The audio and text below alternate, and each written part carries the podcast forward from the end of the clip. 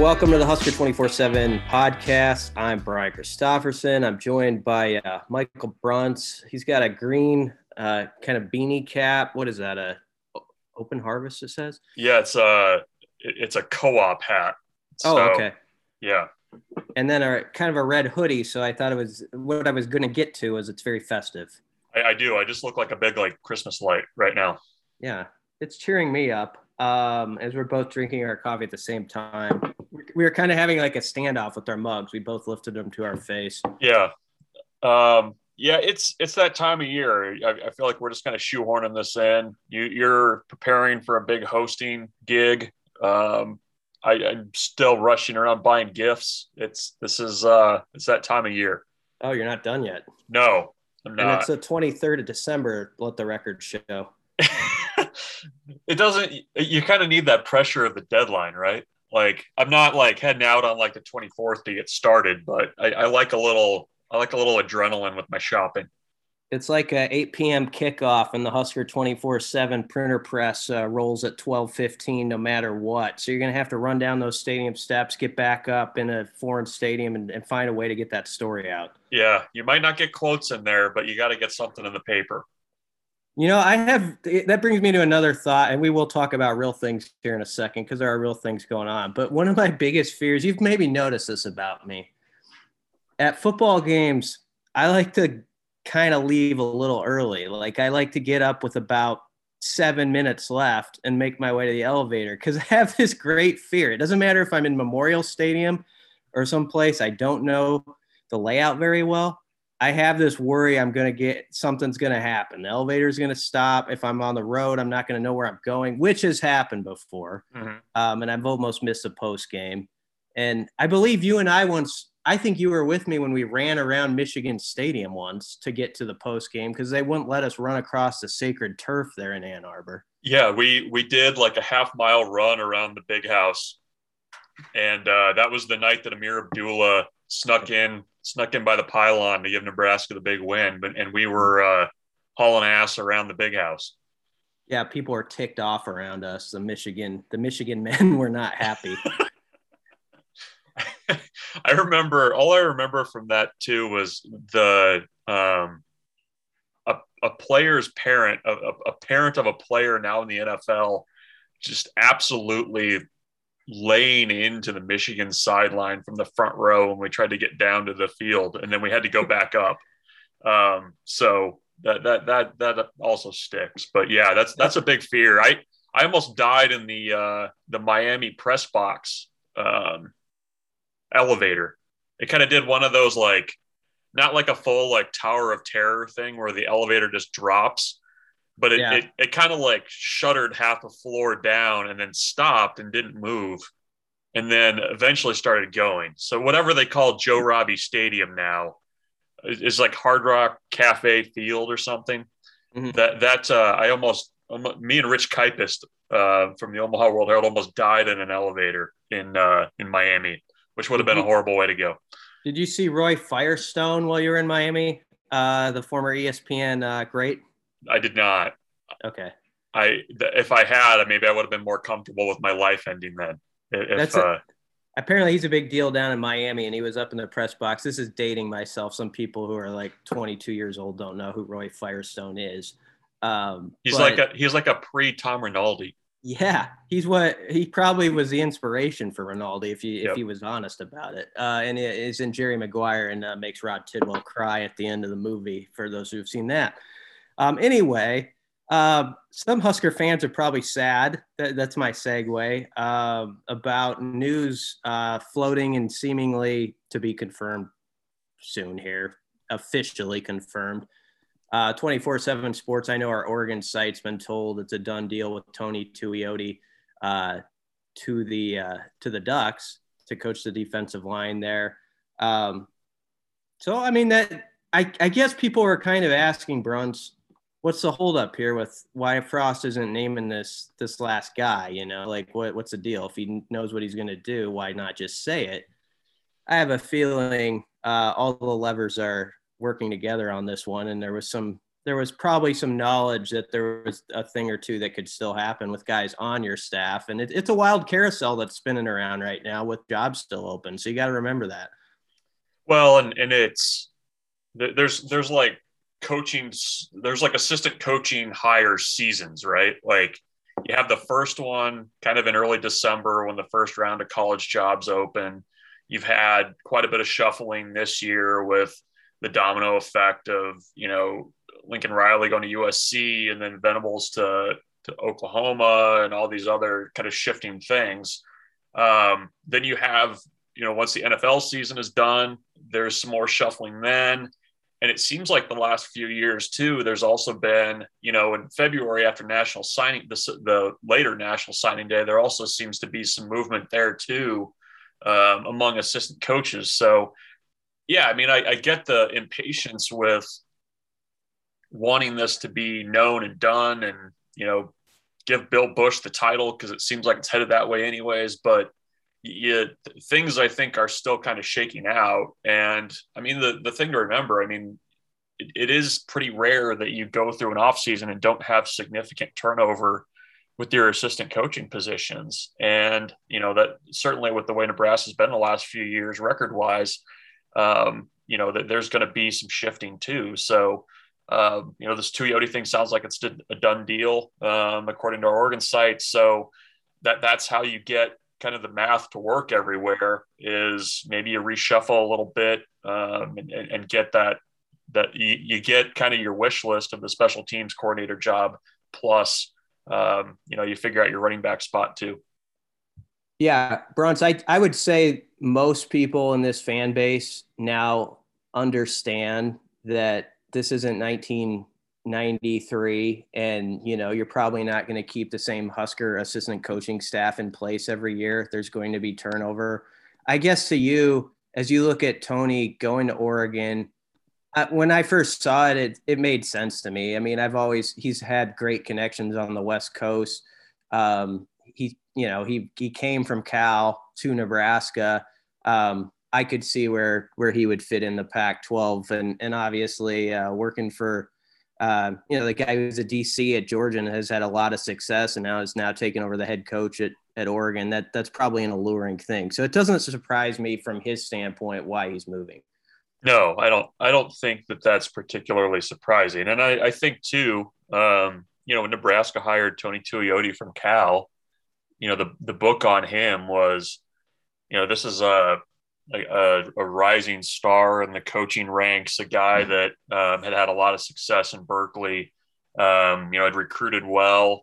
And you're right about the West the West Coast thing. I think is really important. I mean, I, I think for a lot of staffs in the Pac-12, it's important that you have to be tied into Hawaii, the Polynesian community, and, and, and being able to pull guys out of out of those places. And you know, Tony Tony Tuioti has shown that he's got the connections there it's tough uh, at a place like Nebraska, especially uh, with the way that the record's been to kind of start, you know, getting those guys to Lincoln. I think you, you were starting to see the fruits of that labor a little bit, but I, I think it is a heavy lift sometimes um, to kind of get that established when you're in, in the in the Midwest. Um, you know, the, the the other thing that I think you can say for him too, and you can maybe weigh in on this, but I, I thought he was very good at, at developing um, the, the, guys that he had in his room over the last couple of years. Yeah, I would say if you were to grade him as a coach at Nebraska, that was his strong suit was developing guys. Um, I'm not saying he didn't recruit some. We're going to see how his recruiting sort of pans out over the years ahead. I mean, there's some young guys still in the system that are a year or two away, maybe your Buckleys and your your Weavers and guys like that. Um, but I think sort of what you saw that how you saw that defensive line go from basically two seasons ago, where I felt like they're still getting pushed around, um, to a group that really. Damion Daniels' progress was a big part of it, but I, I think you you've seen Ty Robinson get better. Uh, I think you saw Casey Rogers as a guy who people wasn't on even the radar screen two years ago, and he, and he's jumped into it. So um, I, I think he's done a good job with with what he has, and and that is his his biggest his probably I guess what you would say his uh, top grade at, at Nebraska. Now, as we look ahead, maybe I'm simplifying it. You can tell me if I am.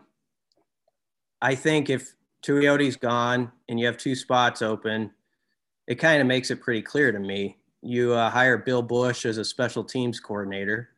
Um, you then go, I don't think, you know, from what Scott Frost has said, I get the impression Ron Brown's not going to be the full time guy. Um, so you could go hire another recruiter slash running backs coach if you wanted with the other open spot.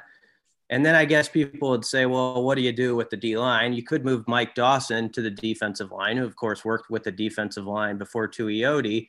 And then you could you could uh, patch together how you work your outside linebackers. Let's also remember Eric Chinander already works with the what we call the JoJo Domann position. You know that field linebacker, um, the outside sort of nickel back, he's already had those guys in his room. So basically, you're just talking about the other side. Um, and Chinander could potentially handle that, or you could share those responsibilities. What do you think of that? Yeah, no, I, I think the the math on that makes sense. I think the responsibilities line up. Um, you know, I, I think that the, the, the running back spot's kind of the interesting one because I agree. I mean, I, based on what Scott Frost said, um, it, it, seemed less likely that, that that Ron Brown would be that guy. I think that Ron Brown is an important kind of sounding board for Scott Frost, but you know, at, at his at this point in his career, I don't know that he's necessarily out the, the guy out there to be, you know, recruiting every day and, and, and kind of doing all that stuff. I think he's a great developer of talent. And I think he's going to be involved with that group, but th- that might be you know one one area where you look outside the program and bring somebody else in. Um, but yeah, I mean, I think defensively that that makes sense in, in my simple mind that you know you just have Chinander take on a little bit more of a position group and and everything kind of seems to work there. Um, you know, if, if Bill Busch is in fact your special teams guy, I'm a little eager to kind of see what his role looks like from a recruiting perspective because you know he's a dynamic recruiter has been great at a number of schools lsu most recently and you'd like to have him out there recruiting more than just punters kickers and long snappers and for those who say okay well where, where's this are you just pulling this stuff out of air you know why why bill Busch? and i mean that's what we've heard but also like in interviews it's it's just flat out come out like brian buccini buccini i don't know how to say his name. I'm to learn. I really butchered that, Brian. I'm sorry. And I'm not talking to myself. That's another Brian. Um, the, the transfer punter from Montana. He said in an interview, you know, he was trying to figure out, okay, what's Nebraska doing with special teams? Why should I go there? And as he told us, basically, he's like, yeah, I get the sense that's Bill Busch's thing. And I'm really confident in what Bill Busch and Scott Frost are going to do. So, I mean, that's a big piece of the puzzle they were trying to get that punter to come here and he's on the record. You know, if you want somebody on the record just flat out saying Bill Busch's name with that position, there you go. Um, and then Scott Frost on the radio last week talking about Ron Brown said he wants him around like you're talking about, but he he kind of joked, um, you know, about him going out recruiting all the time, and if maybe that's not his bag anymore. Um, so I don't know, but it, it, sort of sounded like that wasn't the direction they were going to go uh, with running backs coach. So there's that. Um, and then there's of course the uh, the portal QB situation, and guys keep going off the table. I think we had a bet last week, didn't we, Bruntz, about um, if by this time we were doing this podcast, if there would be a guy, and I don't. I might have said yes. Unfortunately, I stupid me because uh, I'm dead wrong your your level of concern though that there is not yet a guy are you are you wringing your hands yet i'm not wringing my hands because it only takes one and, and if he's the right one uh, so be it. I mean i know there's uh, who, who would you say who would you say are the top guys out there uh, right now at this moment that are still on the board that nebraska could get? Um, who who would be number one on your list? Well I don't know. I mean, I I'm at least moderately intrigued by uh, some of the guys coming out of the Big Twelve. Um, you know, Casey Thompson at Texas. That that's a name that's been somewhat linked to Nebraska. Um, he, he's had a good career at, at Texas. I kind of talking to some people around the network. I think the, the Thompson family is still kind of in fact finding mode right now. I, I guess I'm not I'm not at a place where I, it's hugely concerning. I mean, I, I think this is going to be a situation where somebody somebody says yes without a visit. Um, you know, the fit works. I, you know, Slovis from USC going to Pitt this week.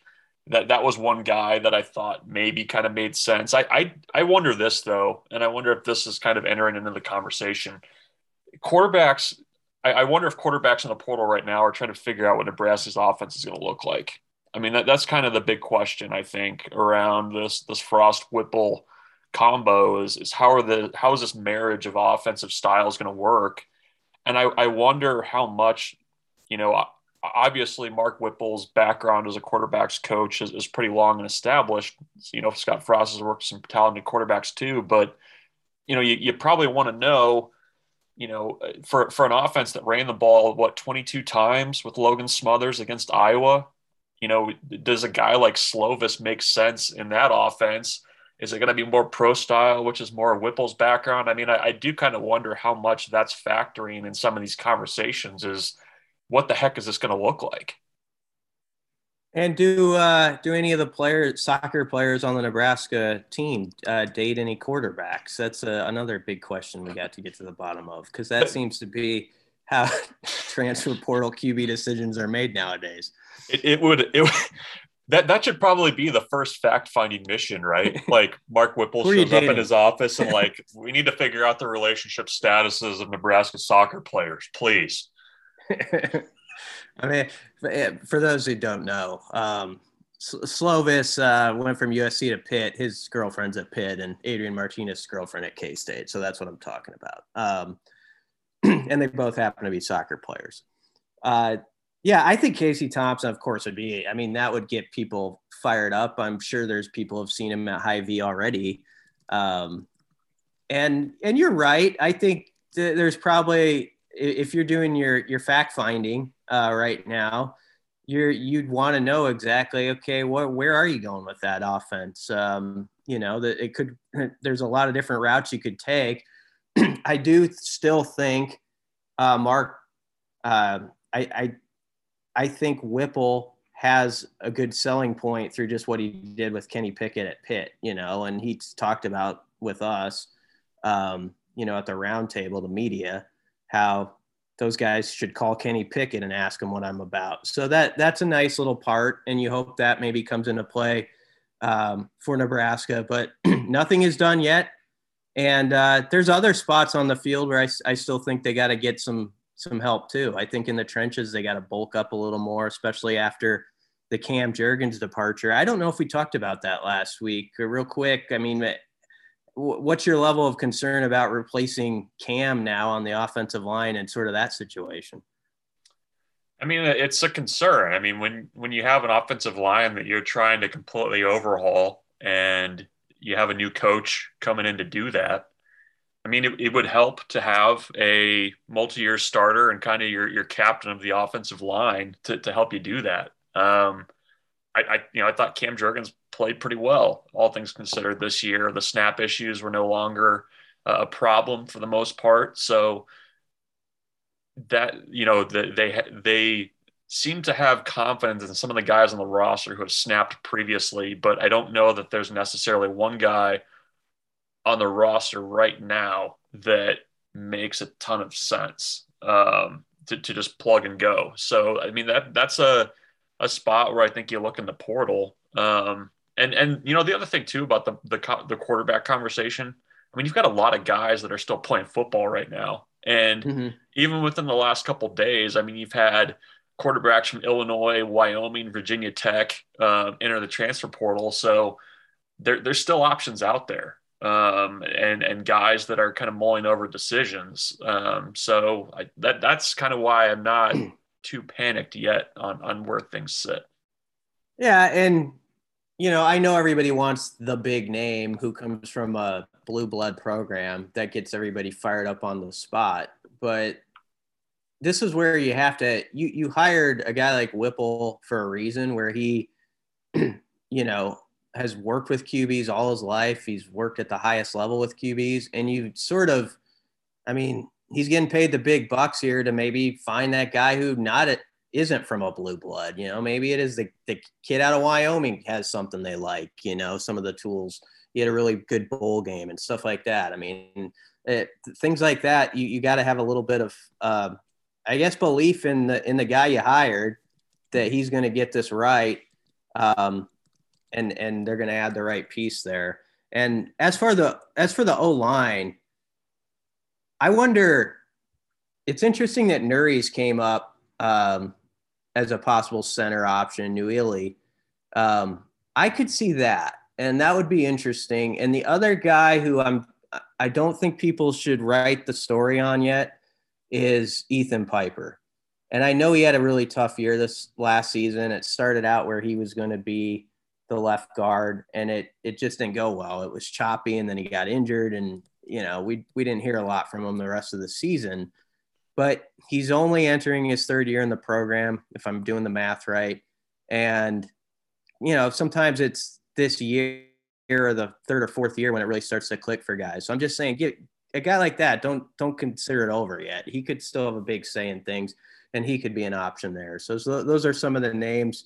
Uh, but I do think they probably need to go uh, go get a guy in the portal on the O line too. Another guy.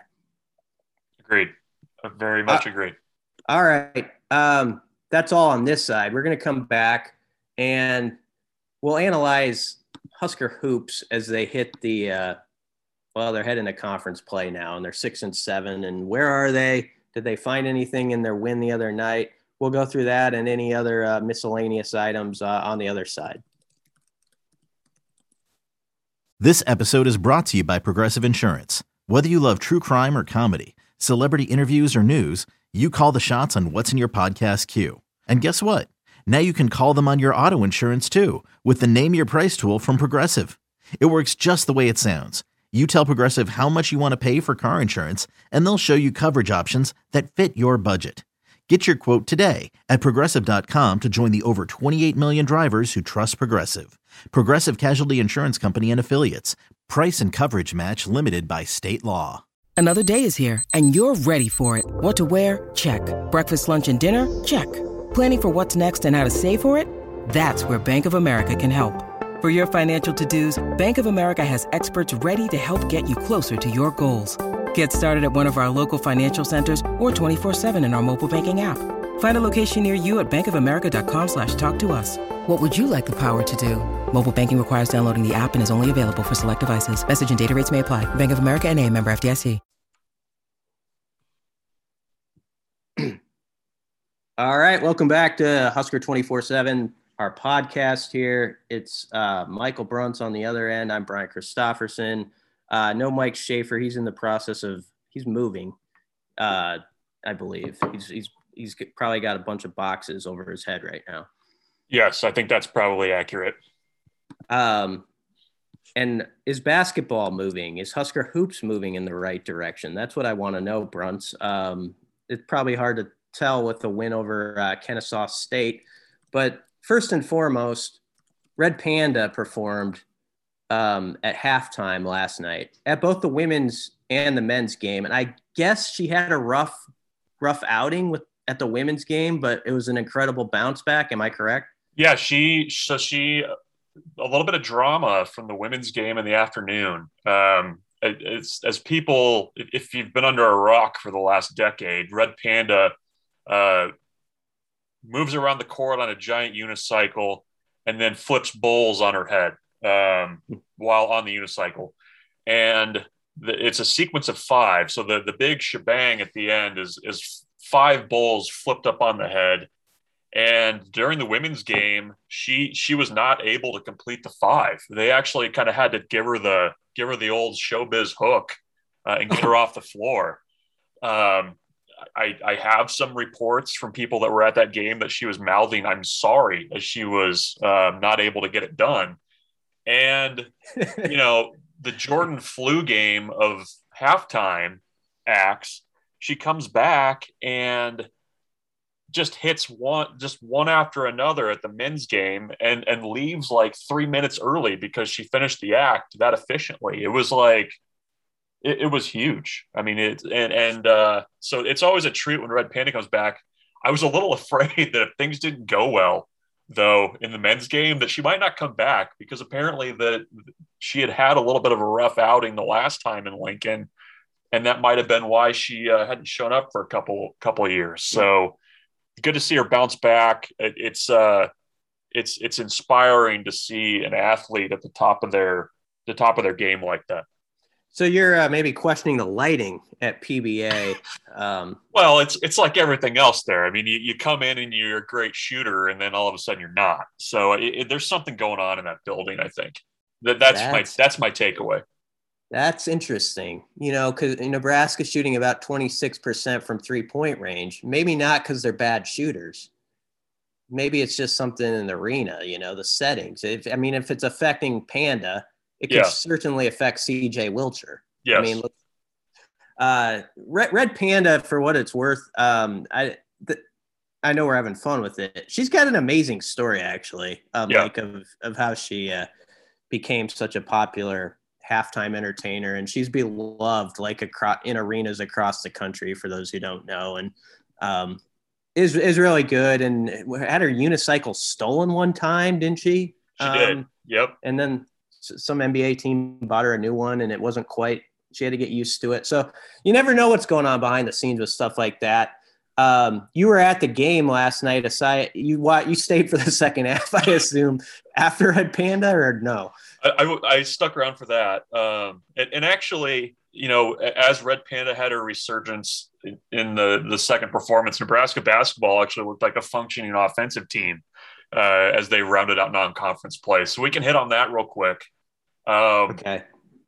so they they're heading into a lengthy break but last night they had 15 three pointers 20 a season high 20 assists. It is kennesaw state who i believe had not beaten a team to this point that i had heard of. However um, the ball was moving the shots were falling. Um, fred hoiberg looked like he was having fun on the sidelines. He's kind of had that look the last few games like he's just watching somebody key his car. But I, I was at least uh, I, think it was positive that they went to the break with a little bit of good feeling heading into Big Ten play. Where do you think they're at right now? Um, I mean, I'm ha- I'm happy to see the ball go through the net and have a night that was a feel good night because I think there are guys who care over there. I don't. I, I think sometimes when a team is scuffling, it's easy to quickly act like, oh, there's no effort, this and that. And I'm not saying it didn't need to improve in some aspects, especially on the defensive end. And some of the stuff we saw that one week where, you know, they got boat raced by Michigan and Auburn. I happen to think Michigan and Auburn are both going to be, I know Auburn's pretty good, and I think Michigan will be pretty good when, by the time you get to March. So I do take that into account. I'll be honest, Bruntz, if you set an over under on wins now after they get to the new year in the Big Ten, if you put it at three and a half, I'd have to pause for like 15 seconds, like my brain normally does, but maybe even 20 seconds, and I still would maybe go under. I don't know. I'm just not. I, I haven't seen enough, and Kennesaw State doesn't do it for me. Where I'm just like, like okay, you're gonna you're gonna go take down uh, Tom Izzo now. You know, yeah. it's, I, I just uh, I, I appreciate that they're trying to fix this midstream and they've re- they're adjusting the offense. And Fred Hoiberg did have quick hooks last night, did he not? He did. They uh, uh, Eduardo Andre with an ill-advised cross-court pass was quickly on the bench, as was uh, Keisei Tominaga after a just bizarre step back long two. Um, so I don't know. Maybe you build on that, but I, I three and a half is probably a good line where it give me some pause and I will say, you know, you, you're you're looking at probably getting uh, Trey McGowens back mid January if things continue to progress well. So that's a positive. You're going to need to shoot like they did last night a lot, I think, to have a, a prayer in, in, in, Big Ten play. And that's a little bit uh, of a scary place to be considering that they'd only made uh, 10 three pointers uh, in, in the game. That was their season high until last night. Uh, Fred Hoiberg kind of mentioned this in passing, but if you look at Nebraska's schedule in January, I believe all but one game uh, is against a team that was in the NCAA tournament last year, and that that team that was not was Indiana. So that kind of gives you an idea of what's ahead. Um, and and we'll see, I guess, what they're able to kind of continue to, to do because it looked like they were doing some different things offensively last night. But you know, the, the thing that kind of gives me pause, and I think you'll probably agree with this, is at the first sign of things not going well, you're you're just dropping things and the bucket's spilling and everything else, and it just doesn't look good. Yeah, and I hate to say it, but I think what this season is about, and I've said this in past seasons, is I I think you've got to find the rest of the way like three three or four guys out of this roster that you're like okay they can be something of what happens next you know?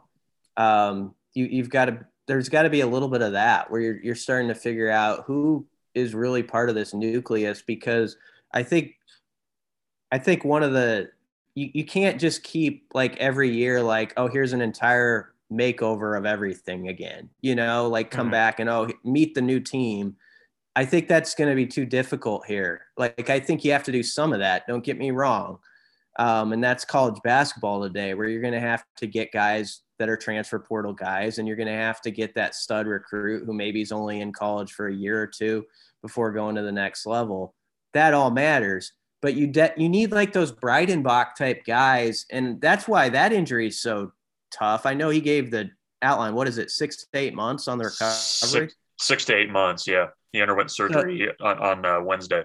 So I mean, it was expected he was going to miss the rest of the year. That was known, but that's a that's a tough climb for a guy who what I'm talking about, he was one of those guys, right? I mean, where you see what he's about over the next few months, and maybe him and a few other guys are pieces you can move forward with, and you don't even have him around, and so yeah. that that's that's where it gets really tricky, I think.